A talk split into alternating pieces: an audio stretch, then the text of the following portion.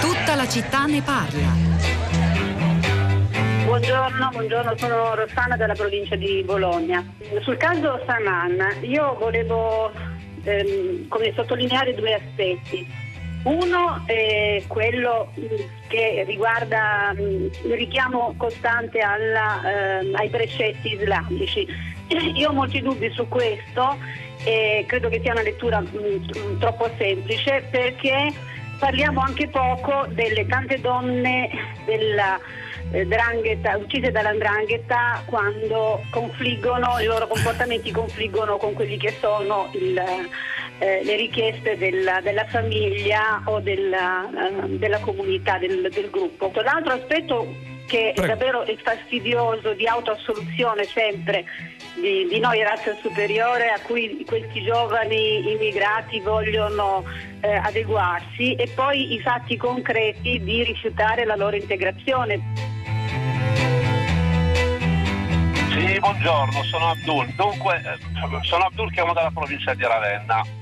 Sempre in riferimento alla, alla ragazza che a quanto pare sia stata uccisa, eh, la ragazza pakistana, beh, c'è da dire questo. Eh, attribuire all'Islam eh, certi problemi mi sembra aberrante. Qui si tratta di una ragazza che non è stata, diciamo, che è stata abbandonata in qualche modo, perché qualcuno non ha fatto quello che doveva fare. La ragazza ha chiesto aiuto, qualcuno ha sottovalutato le sue domande ed è finita in questa tragedia che, che- che vediamo. Noi come musulmani comunque ci dissociamo categoricamente. Non esiste da nessuna parte che l'Islam chieda di ammazzare una persona piuttosto che, che, eh, come dire, ammazzare la propria figlia. Questo non esiste da nessuna parte. Io personalmente ho tre figlie femmine e un maschietto. Le figlie hanno 22 e 20 anni sono nate qui e hanno acquisito la cittadinanza italiana dopo 18 anni. E qui chiedo perché quando si nasce qui lo Stato non attribuisce la cittadinanza a- a- ai ragazzi che nascono? Perché devono aspettare 18 anni per vedersi integrare?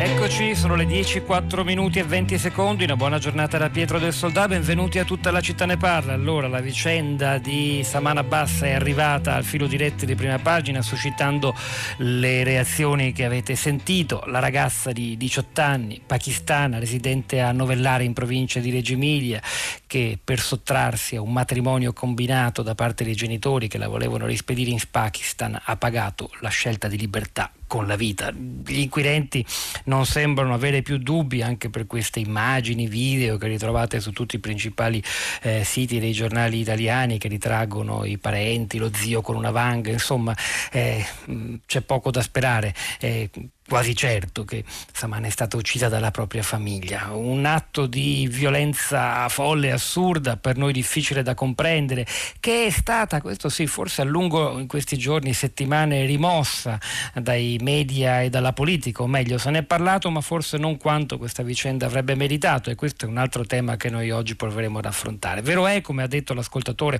musulmano Abdul nella seconda telefonata che abbiamo ascoltato, questa ragazza aveva chiesto aiuto e l'aveva anche ottenuto, se è vero che da novembre eh, stava in una casa protetta, in una comunità che la teneva lontano dalla famiglia, poi ad aprile il tentativo di ritornare a casa, di ottenere dai propri genitori i documenti e quello è il gesto che le è risultato fatale perché dalla famiglia lei non è più riuscita a liberarsi. Cosa ci racconta questa storia eh, delle comunità pakistane ma non solo nel nostro paese, delle giovani figlie di immigrati e soprattutto musulmani, però sarà importante insistere anche sull'elemento religioso perché non solo Abdullah anche la eh, Unione delle Comunità Islamiche ha ribadito con forza ha emesso una fatua sulla illiceità dei matrimoni combinati quindi eh, togliendo come dire un retroterra religioso eh, basato sul Corano alle scelte di una famiglia come quella a Abbas di, di Novellara tante cose da chiedere ma soprattutto il punto è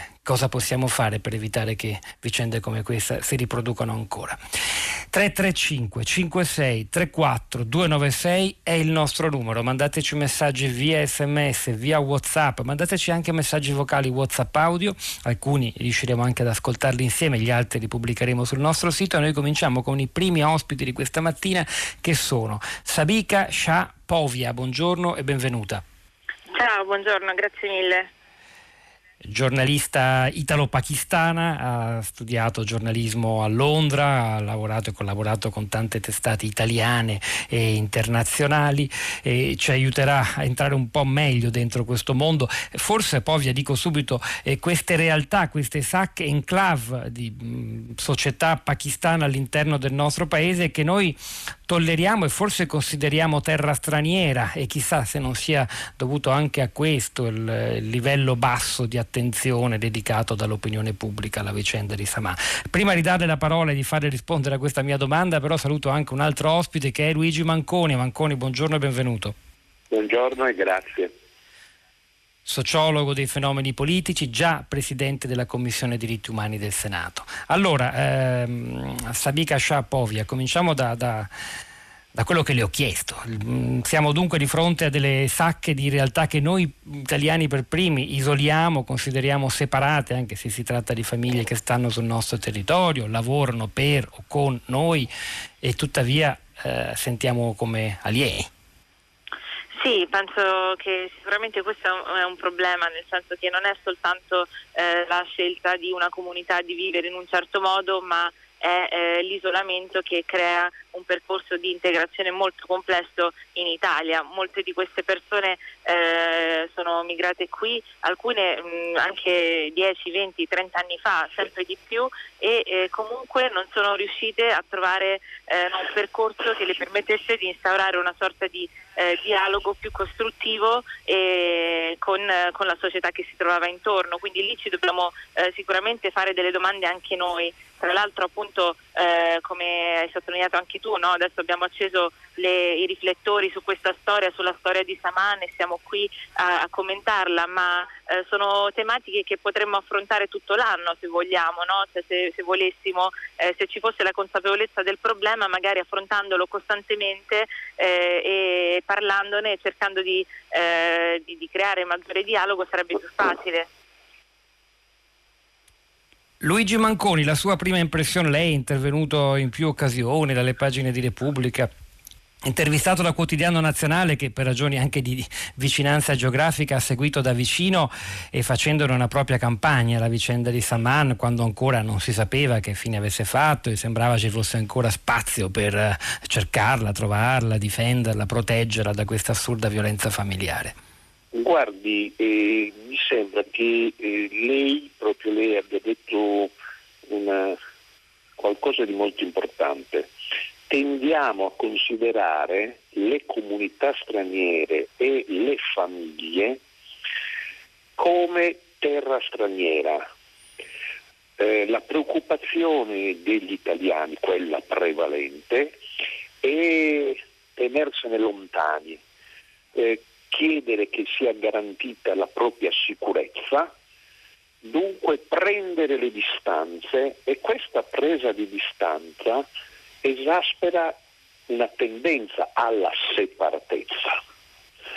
E conseguentemente eh, si sviluppa un atteggiamento cosciente o meno che in termini colti si può definire di relativismo culturale.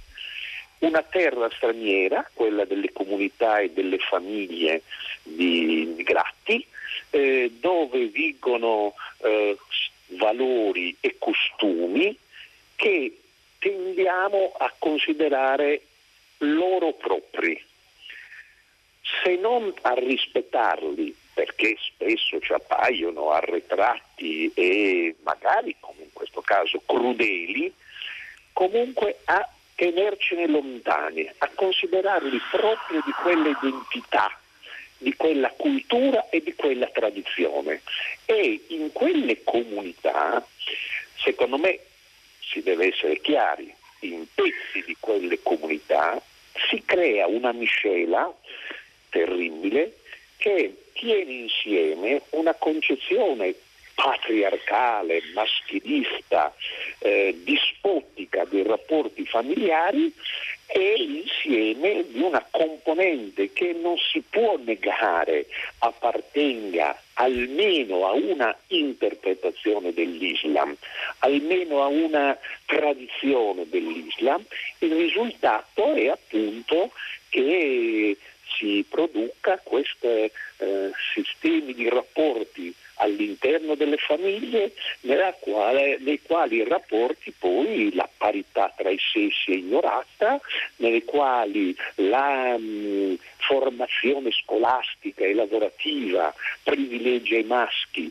e discrimina pesante le donne, pesantemente le donne e si arriva fino ai matrimoni forzati. Ma quello che mi sembra più importante eh, rilevare è come all'interno di queste comunità, della popolazione straniera in Italia, che è molto differenziata, sia chiaro, e dove i fenomeni di cui stiamo parlando rappresentano una minoranza, all'interno di questa popolazione straniera e in particolare tra quei milione, un milione, oltre un milione di giovani stranieri, una buona parte musulmana, è in corso una vera e propria lotta di classe a base generazionale.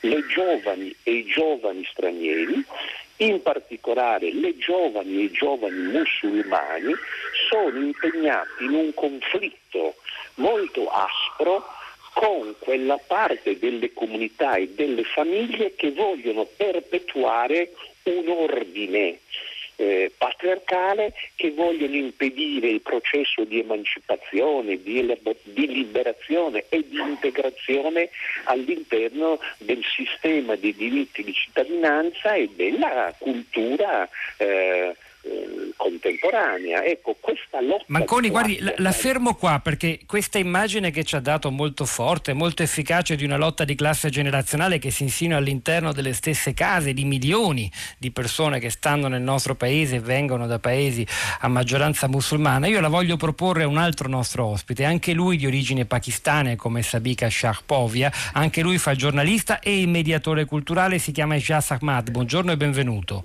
Buongiorno, buongiorno. Allora, le, che ne dice lei di questa lettura che ci ha dato molto interessante Luigi Manconi e le aggiungo un'altra cosa, un'altra domanda. Questa tradizione inaccettabile per noi del matrimonio forzato e combinato esattamente da dove viene, quanto è diffusa, quanto eh, vale, vige ancora all'interno delle famiglie in Pakistan e dei pakistani in Italia, quindi in buona sostanza quanti altri casi Samman rischiamo di avere? Guardi, la, prima di tutto questa pratica non è islamica. Eh, non è islamica, lei ribadisce? Assolutamente. Il, questo matrimonio inizia da Ashoka 2500 anni fa, quando fece il sistema delle caste. Quindi il, il matrimonio si fa nella stessa casta e in caso di Saman vengono dalle zone rurali eh, del Punjab pakistano e dove si sposa con i primi cugini così le terre contadine rim- eh, rimangono nella stessa famiglia. Oggi le terre non ci stanno più, eh, però questa tradizione fortemente fa parte della società eh, pakistana. Matrimonio combinato è fulcro della società pakistana, matrimonio forzato va condannato e vanno trovate le soluzioni. Eh, quello che diceva il professore, ehm, qui eh, bisogna nascere la terza cultura perché la, l'immigrato ha, ha, tre cose importanti, il paese di origine, il viaggio e il paese di arrivo. E questi bambini che nascono in Italia cominciano ad avere l'identità culturale individuale, perché in Italia non c'è la scuola privata come in Inghilterra e Olanda. E qui i nostri figli vanno nelle scuole pubbliche italiane, cominciano ad avere un'identità culturale individuale, contrasta con l'identità culturale del gruppo che abbiamo noi delle prime generazioni e, ehm, e quindi eh, anche questo contrasto che nasce un, dentro eh, la famiglia va, va, sottolineato e poi io ritengo che il grande problema di questi ragazzi è anche la, la, la, la legge sulla cittadinanza che è Ius Sanguinis che non è né di destra né di sinistra, oggi dovevano cambiare questa legge e queste ragazze molte volte anche Sanna aveva permesso di soggiorno che doveva rinnovare il padre. E invece se aveva la cittadinanza italiana poteva cambiare qualcosa. Comunque noi eh, come pakistani, adesso io da eh, qualche giorno sto trovando eh, molti ragazzi eh, di seconda generazione, soprattutto le ragazze, che sono attive in Instagram e stanno condannando sì. questo tipo di matrimonio forzato. E, mh, io fino adesso ho visto nella nostra comunità dal 2006, dopo la, la, l'uccisione di eh, Brescia della ragazza, sono quasi sei ragazze uccise e quindi anche io come giornalista sono preoccupato, il, eh, va trovata la terza soluzione. Poi Questo ovviamente oltre alle sei ragazze uccise ci sono tante altre storie di ragazze che invece hanno accettato magari il, il, la via del matrimonio combinato o matrimonio forzato rinunciando non alla vita ma sicuramente alla propria felicità e, e alla, al proprio diritto di realizzarla come, come, come, gli pare. Questo poi è il punto fondamentale.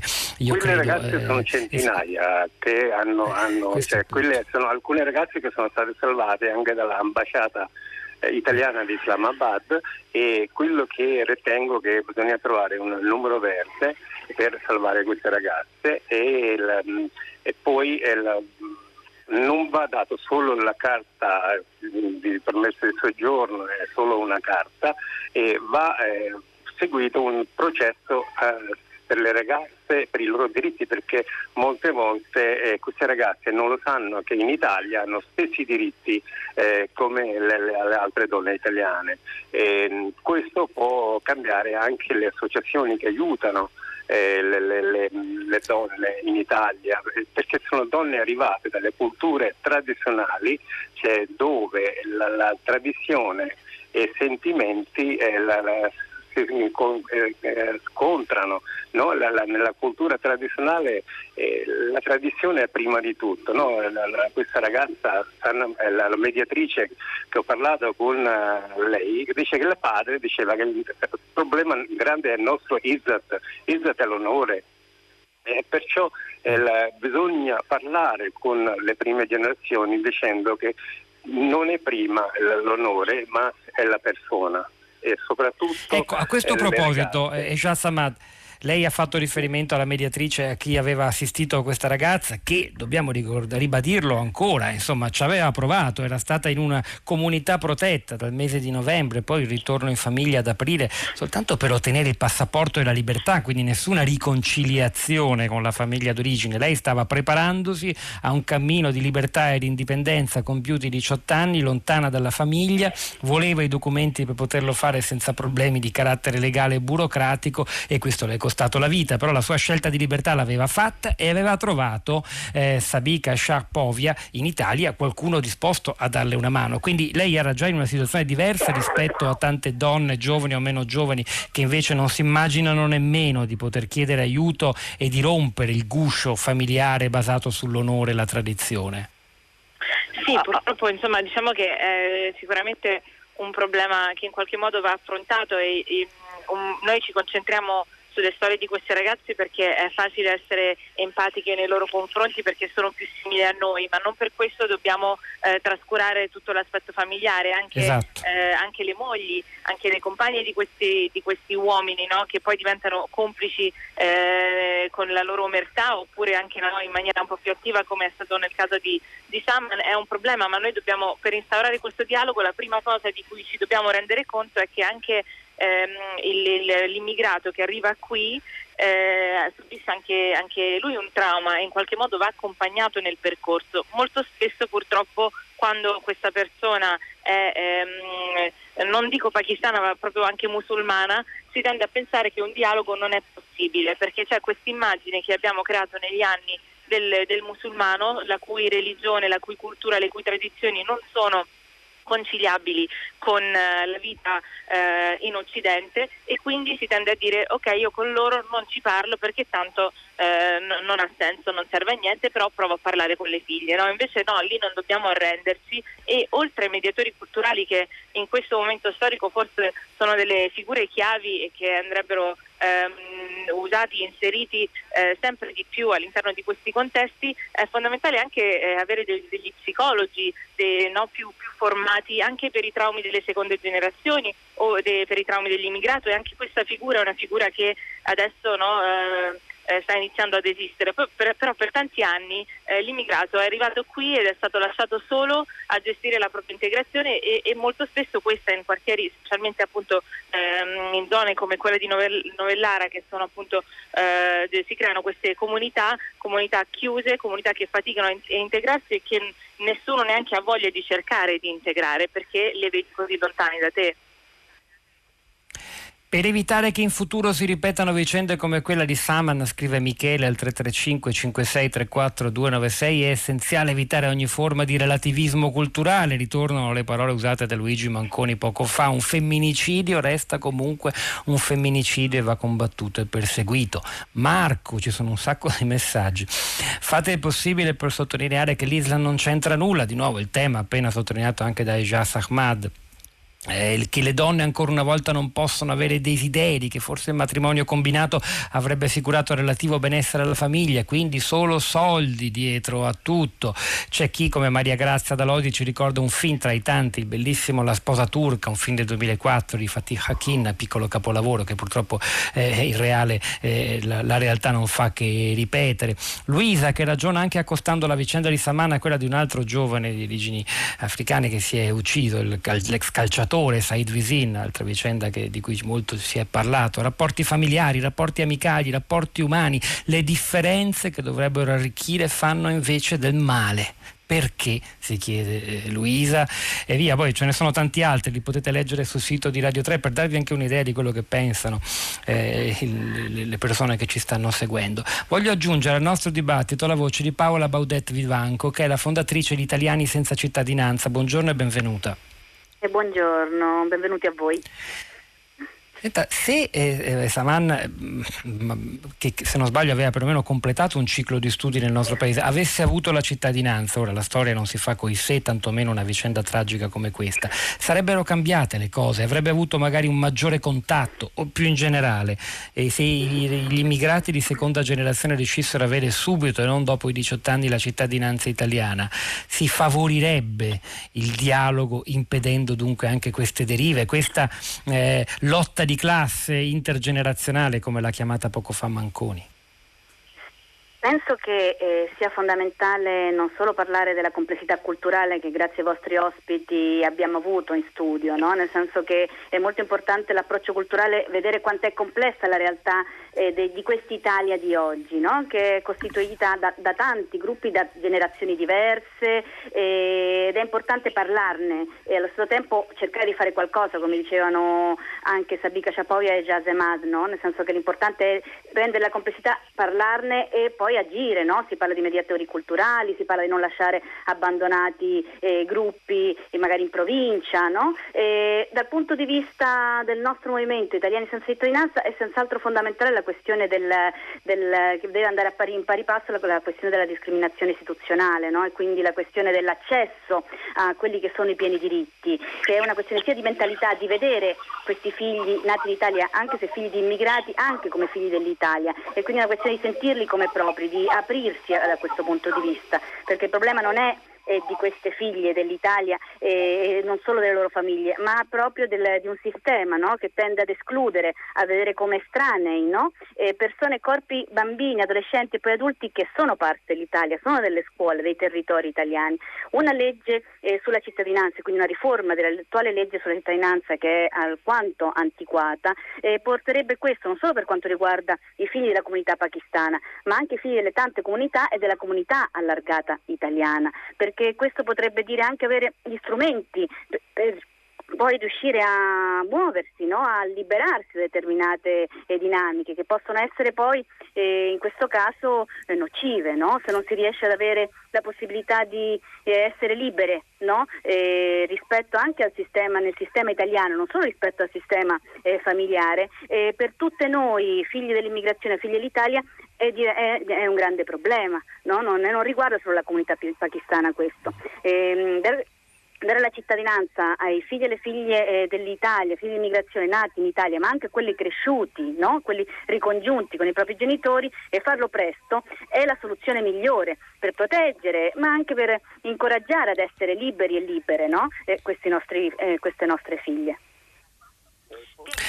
Il caso della ragazza che è, eh, sa- sì, sì, sia Sabica Sciapovia se non sbaglio e poi Luigi Manconi concludiamo sì. con Manconi la prima parte della trasmissione. Prego, se in breve se può, Povia. Sì, sì, sì, no, volevo solo aggiungere che oltre al, appunto, al percorso per la cittadinanza è fondamentale anche eh, promuovere ehm, vie legali per le persone per poter arrivare qui, nel senso che se ci fosse un'immigrazione eh, per vie legali più controllata sapremo esattamente chi arriva da dove e quali qualifiche ha e si riuscirebbe ad inserirli in maniera più efficace all'interno di, una, di, di, di questa società. Mi fermo qua.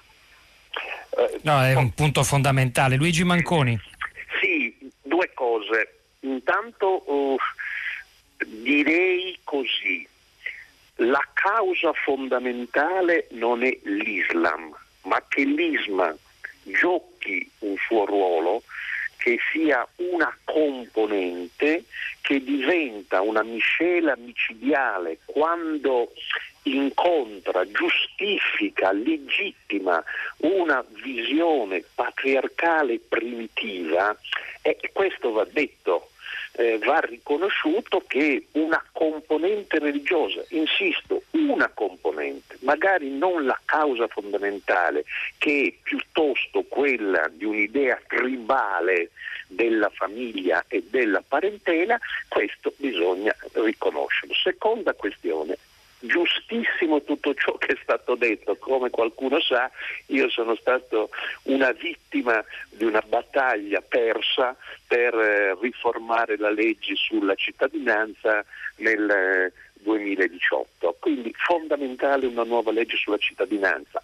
Se vogliamo persino ancora più importante che vi siano i corridoi eh, legali e sicuri per poter arrivare in Italia, sottraendo quindi all'irregolarità e alla clandestinità un flusso migratorio del quale l'Italia ha bisogno. Ancora tutto giusto quello che si è detto a proposito dei mediatori culturali e dell'intervento dei servizi sociali, ma poi c'è un dato davvero essenziale, la capacità della società italiana di mescolarsi, cioè di avere relazioni paritarie con gli stranieri, perché è sulla separatezza che nascono quelle dinamiche di cui stiamo parlando. Si rischia cioè la perpetuazione di una società ripartita per nicchie nella quale società le comunità straniere occupano delle sedi autonome, indipendenti, al cui interno si perpetuano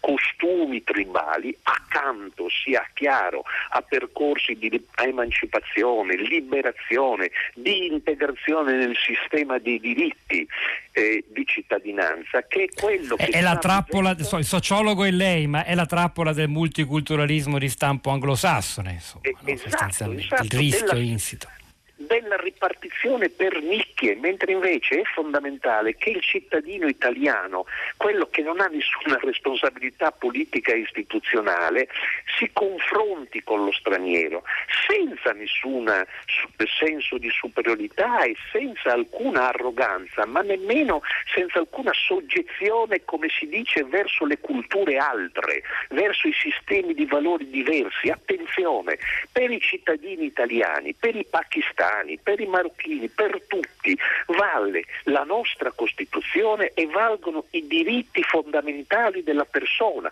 I diritti fondamentali della persona sono quella tutela che fa dire che sottrarre le figlie alla formazione scolastica o, tanto peggio, caso raro ma esistente, sottoporre le figlie alla mutilazione genitale femminile, che lo dico a scanso di equivoco, di equivoci, non è di origine confessionale ma di origine antropologica culturale. Quindi queste pratiche fino al matrimonio forzato e fino alla violenza eh, la violazione totale dei diritti di cittadinanza e dei diritti fondamentali. E c'è una tentazione sottilmente razzistica nel pensare che queste comunità o queste famiglie, poche o tante che siano, io tendo a dire poche, come dire, non debbano essere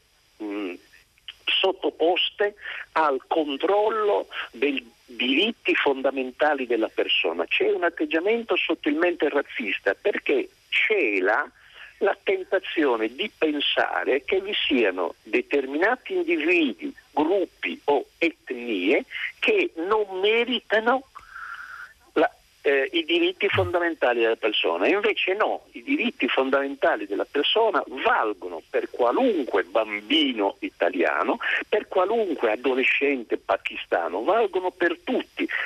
altrimenti non sarebbero universali, Manconia, sarebbero eh, certo, eh, bah, nazionali o radicati sull'etnia ogni volta che una ragazza eh, straniera viene sottratta al proseguimento degli studi, fenomeno molto diffuso e che va combattuto con intelligenza. Poi c'è l'altro aspetto che approfondiremo tra poco alle 10.50 con un'altra ospite, Ritanna Armeni, che su questo è intervenuto, cioè il modo in cui eh, noi, in questo noi dico i media italiani, l'opinione pubblica, la politica, si è fatto anche un distinguo tra destra e sinistra, abbiamo affrontato questa vicenda. E sulla questione del racconto mediatico, Paolo Latorino scrive la seguente cosa, non so se siate d'accordo, mi fa riflettere, non credo di essere d'accordo, lui dice questo, eh, si tratta di un fatto di presunto omicidio di una ragazza. Riportare la notizia dunque marcando sulla nazionalità e sulla religione porta a generalizzare questi comportamenti a tutta la sua etnia. Ciò per meccanismi emotivi e semplificatori innati negli umani originati dal bisogno di identificare le minacce. A volte avviene che per chi proveniva da certe regioni d'Italia o a certi quartieri, si pensi al caso di Avetrana, ragazza uccisa dai suoi parenti, come ricordiamo bene. Basterebbe riportare il fatto di cronaca eh, senza insistere sull'etnia, la religione, la regione, il quartiere. Questa connotazione d'origine contribuisce a marchiare le persone, predeterminando spesso la condanna generica e quindi il loro destino, una sorta di lombrosismo sui generi. Le responsabilità sono personali e come tali vanno trattati i casi. Però Paolo, è vero anche che se noi avessimo eh, separato completamente completamente questa storia, dalle origini, dalle tradizioni, dal concetto di onore che ci ha spiegato poco fa Jacques Ahmad, poi la, la questione se l'Islam c'entri o in che misura è delicatissima, lasciamola da parte, se avessimo tralasciato tutto questo avremmo capito poco o anzi nulla e forse anche poco potremmo fare poi per evitare che casi come quelli di Saman si possano riprodurre eh, nel nostro paese, magari non eh, l'omicidio ma la rinuncia alla felicità che tocca, come ci spiegava Jacques Ahmad, tante centinaia di ragazzi ragazze di famiglie pakistane nel nostro paese. Noi eh, continuiamo, ringrazio tantissimo chi è intervenuto sin qui e continuiamo in musica con un brano contenuto nell'ultimo album degli Zen Circus pubblicato nel 2020, una canzone che racconta di una ragazza nell'Italia degli anni 70 che subisce lo stigma sociale e la riprovazione anche da parte della sua famiglia. La ragazza a cui il brano si ispira si chiama Filomena, ma per tutti lei è la bestia rara, gli Zen Circus.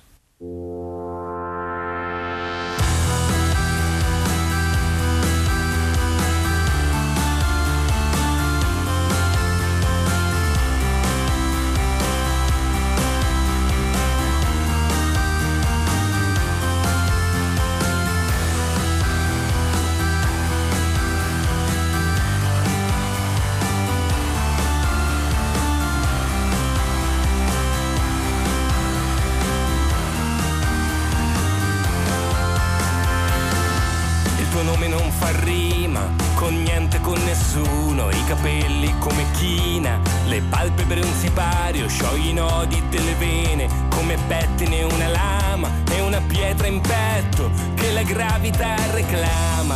Felicità ostentata rende tutto più sereno, mentre la gente ti guarda dentro il tuo ultimo treno. L'estate, l'inverno della neve, ti obbliga a stare bene. La notte, la porta, la le stelle, le came, la scuola, il sudore, la pelle, il cazzo. E allora la voglia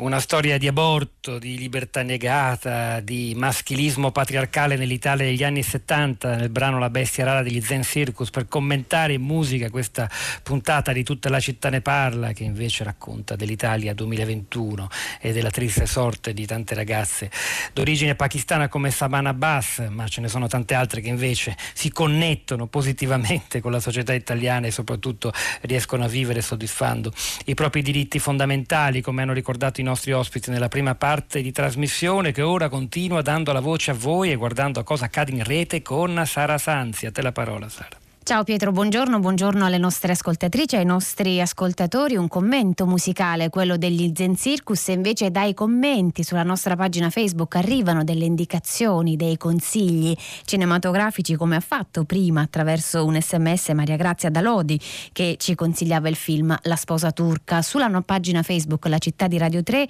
invece abbiamo Paolo che ci consiglia due film.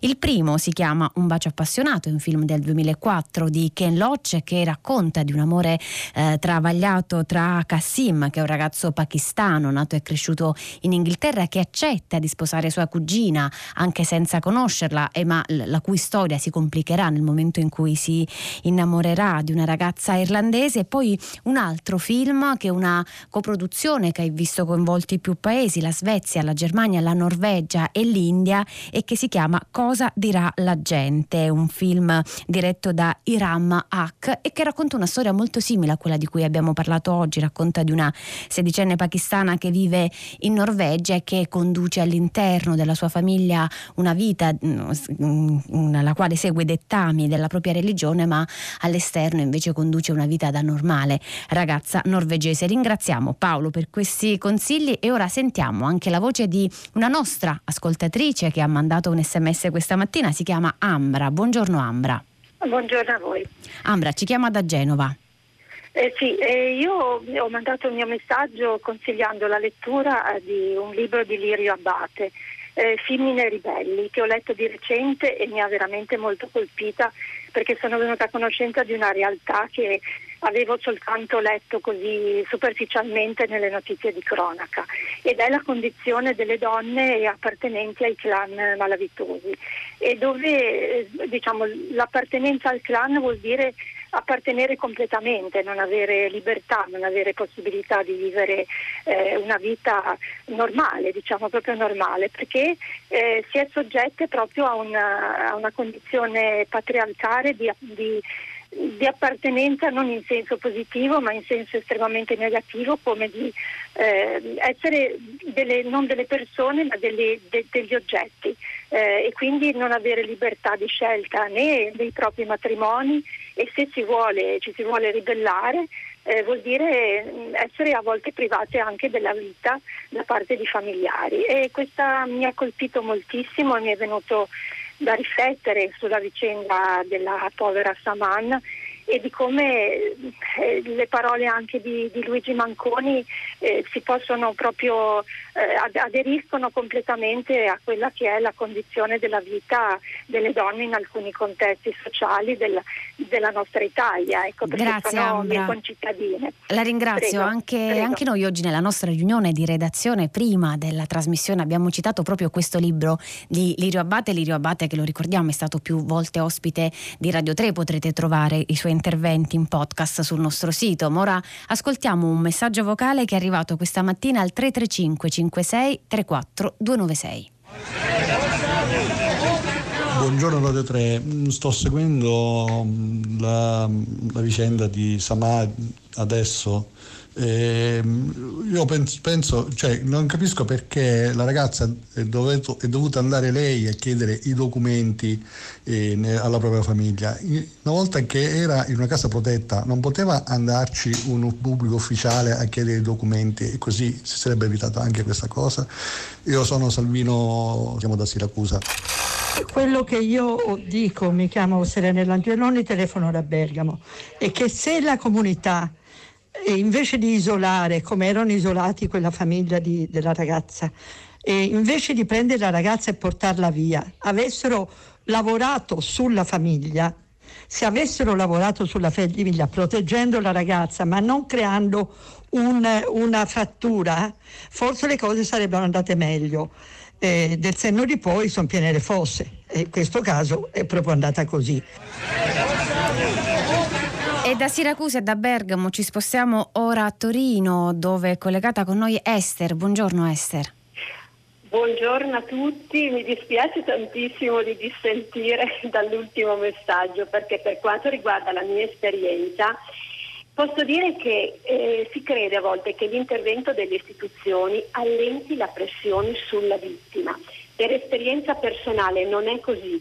Più le maestranze intervengono, più intervengono le istituzioni, nelle famiglie dove c'è questo tipo di brodo culturale essere di potrebbe essere la famiglia di Avetrana, la famiglia di Sanan, la famiglia occidentale protestante di Neocom. La famiglia quando si sente pressata dalla volontà delle istituzioni di educare aumenta tantissimo la pressione sulla persona, sulla donna, sulla ragazza, che se non si vuole che diventi vittima, con molta discrezione, secondo me bisogna proprio allontanare. Una persona, una donna non può rimanere in quel brodo culturale perché quel brodo culturale è ammalato. Le persone violente, le persone che sono in questa, cioè i violenti, i crudeli, che fanno parte i membri della famiglia, più si, si sentono pressati dal- da quelli che li vogliono educare. Questo è l'errore.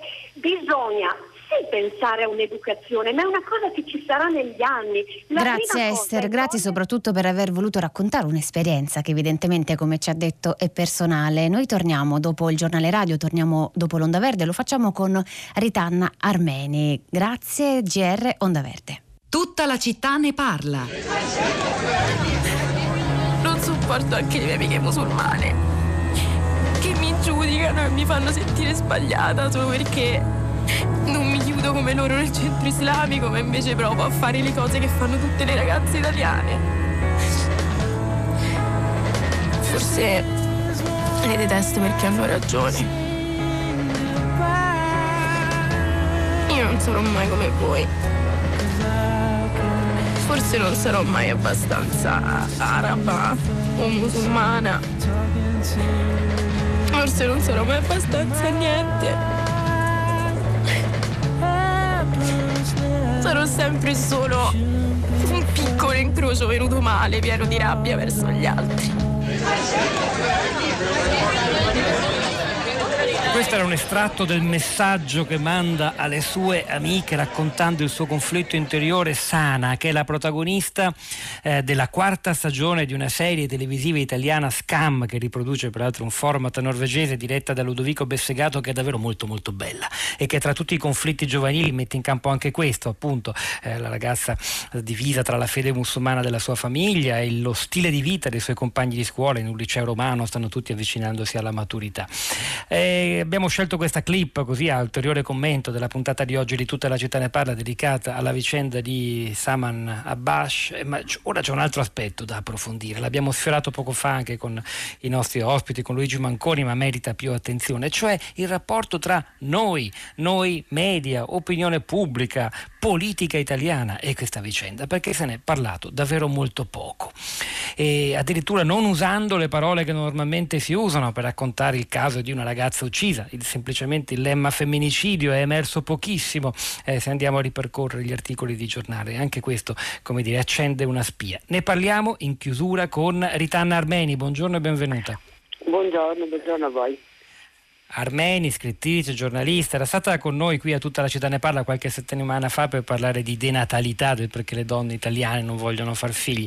Eh, oggi è con noi perché è apparsa su Huffington Post un'intervista sua proprio mm, su questo argomento. Non abbiamo detto nulla su Saman per un sottile razzismo. Che cos'è questo sottile razzismo? Eh, il razzismo, eh, secondo me è stato un razzismo abbastanza evidente nel modo in cui mh, tutti, eh, tutti i giornali, i mass media, lei lo ricordava prima, ma anche per esempio i, gruppi femministi, noi donne in generale, abbiamo visto questa vicenda. E ci è apparsa una vicenda separata, una vicenda che, di cronaca che riguardasse una famiglia pakistana che stava vicino a Reggio Emilia, che insomma non ci riguardasse direttamente. Qui secondo me sta il, il- il razzismo sottile, noi ci teniamo in qualche modo mh, fuori, estranei alla vicenda di, di questa ragazza. E questa secondo me è una cosa abbastanza inquietante per, per tutti noi, perché eh, guardi che abbiamo persino, lo ricordava lei, la parola femminicidio, no? in Italia eh, viene ammazzata una donna da un uomo ogni tre giorni di media, eh, ogni 72 ore. E noi usiamo questa parola se è una donna italiana, probabilmente anche se è una donna inglese o francese, ma non l'abbiamo usata nel caso di Saman quasi che appartenesse ad un altro mondo per il quale le nostre parole non sono, non sono valide. E questo secondo me è un errore gravissimo, ma è un errore gravissimo anche per noi donne, eh, perché ehm, se non riusciamo a capire che c'è qualcosa che ci lega alla vicenda di Saman ancora oggi, eh, che noi siamo indubbiamente libere, più libere di dieci anni fa, ehm, che, e che è la lotta che tutte dobbiamo ancora combattere per la nostra libertà, e allora credo che con- anche, anche la nostra battaglia eh, diventi mh, molto meno forte di, di quanto pote- possa essere. Cioè una battaglia per, eh, contro le, le molestie sui luoghi di lavoro, le discriminazioni che attraversano, contro hanno senso se non si arrestano di fronte alla casa della famiglia Abbas di Novellara, ma entrano anche lì, diciamo. entrano anche lì e, se- e se- e noi riusciamo comunque a tenere chiaro il filo che lega tutte queste cose, che è il filo eh, del potere maschile, del patriarcato, e del dominio sulle donne. Guardi che io non dimentico, perché sono abbastanza vecchia, che solo 40 anni fa, solo 40 anni fa, in Italia era ancora in, vigore il delitto d'onore per il quale chi, eh, chi commetteva un delitto nei confronti, ammazzava diciamo, la propria moglie adultera, la propria figlia che aveva disonorato il padre, eccetera, come il caso di Saman, bene, veniva, aveva uno sconto di pena notevolissimo. mm? Questo è stato abbattuto soltanto nel 1981, cioè esattamente 40 anni, solo 40 anni fa. Quindi viviamo mh, in, un, in- in un mondo in cui a diversi livelli, assicura- sicuramente con diverse motivazioni, con intrecci con diverse religioni, però il concetto del potere maschile sulla donna è ancora molto molto presente. Naturalmente il caso di Saman, prego, eh, prego. dica, dica. No, il caso di Saman No, è un un caso ultimo- sì. tragico, ma Eh, La, la mia ultima domanda, abbiamo un minuto, era, era sul fatto se hanno, senza buttarla in politica, è poco interessante, però insomma molti esponenti della destra hanno detto avete visto la sinistra non ne parla di questa storia perché ha paura di apparire razzista, ha paura di buttare legna sul fuoco della xenofobia. Questa paura esiste, esiste sicuramente, esiste da parte della sinistra ed esiste, da parte, esiste sicuramente una strumentalizzazione da parte della destra, esistono tutte e due le cose. Io credo che non bisogna avere paura, semplicemente bisogna avere il coraggio di denunciare le cose che non funzionano. Nel caso di Saman è morta una ragazza di 18 anni che aveva la sola colpa di voler avere le stesse libertà che noi donne occidentali abbiamo conquistato. Aveva soltanto questa colpa. E su questo secondo me bisogna battersi, nella prima parte della trasmissione io ho sentito cose molto molto interessanti a questo proposito, bisogna senza aver paura delle strumentalizzazioni da parte della sinistra e da parte della destra secondo me cercando di capire un po' di più la questione delle donne prima che la questione politica, prima la battaglia politica. Certo. Ritano Armeni, grazie. Ricordo il suo ultimo romanzo, Per strada e la felicità, pubblicato da Ponte alle Grazie, che racconta la storia di Rosa, una giovane ragazza del 68 che scopre e partecipa alla rivoluzione femminista. Noi ci fermiamo qui, è momento di Radio Tremondo. C'era Marco Azzori questa mattina alla parte tecnica, a suo fianco Piero Pugliese in regia, a questi microfoni Pietro del Soldà e Sara Sanzi, la nostra curatrice Cristiana Castellotti, Rosa Polacco, Cristina Faloci Piero Sorrentino vi salutano, vi danno appuntamento come sempre domani mattina alle 10.